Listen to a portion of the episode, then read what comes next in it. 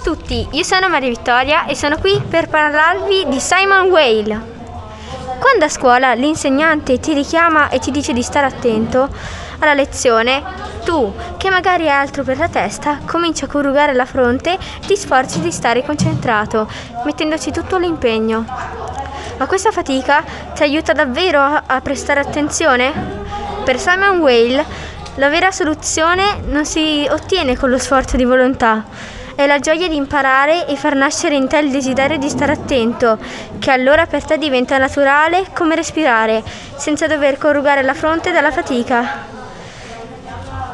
Come si impara l'attenzione? Innanzitutto non bisogna avere fretta, ma sapere aspettare con calma come si fa con le cose più preziose. Immagina di trovarti in un posto pieno di gente, con rumori e voci che si mischiano. Ti serve un grosso sforzo per capire cosa sta succedendo intorno a te. Ora immagina di essere invece in un luogo tranquillo e silenzioso.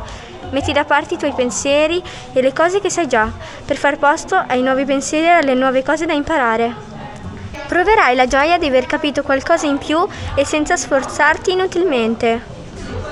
Imparare a prestare attenzione non serve solo per la scuola, ma per la vita, perché aiuta a distinguere il bene dal male. Se si è distratti si rischia di abbracciare frettolosamente un'idea malvagia. Se invece si presta attenzione, ecco che appare chiara la distinzione tra il bene e il male. Per Simon Weil l'attenzione ci evita di cadere distrattamente nel male e perciò dieci minuti passati con lei valgono più di due ore con i muscoli contratti. Riassumendo, la concentrazione si trova nella gioia di imparare e quando ti suscita delle emozioni senza sforzarti di volerlo. Simone Weil è una filosofa che visse poco ma intensamente, una donna molto originale con un abbigliamento maschile. Grazie alla sua intelligenza si è laureata presto. Lei amava lo studio del pensiero, perciò nella sua vita si è basata sulla filosofia fino a farne un mestiere.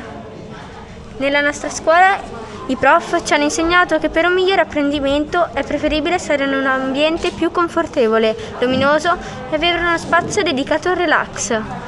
Inoltre dobbiamo svuotare lo zaino e spostarci da una classe all'altra con una bersina più leggera. È stato deciso di indossare sempre le ciabatte a scuola al passo delle scarpe.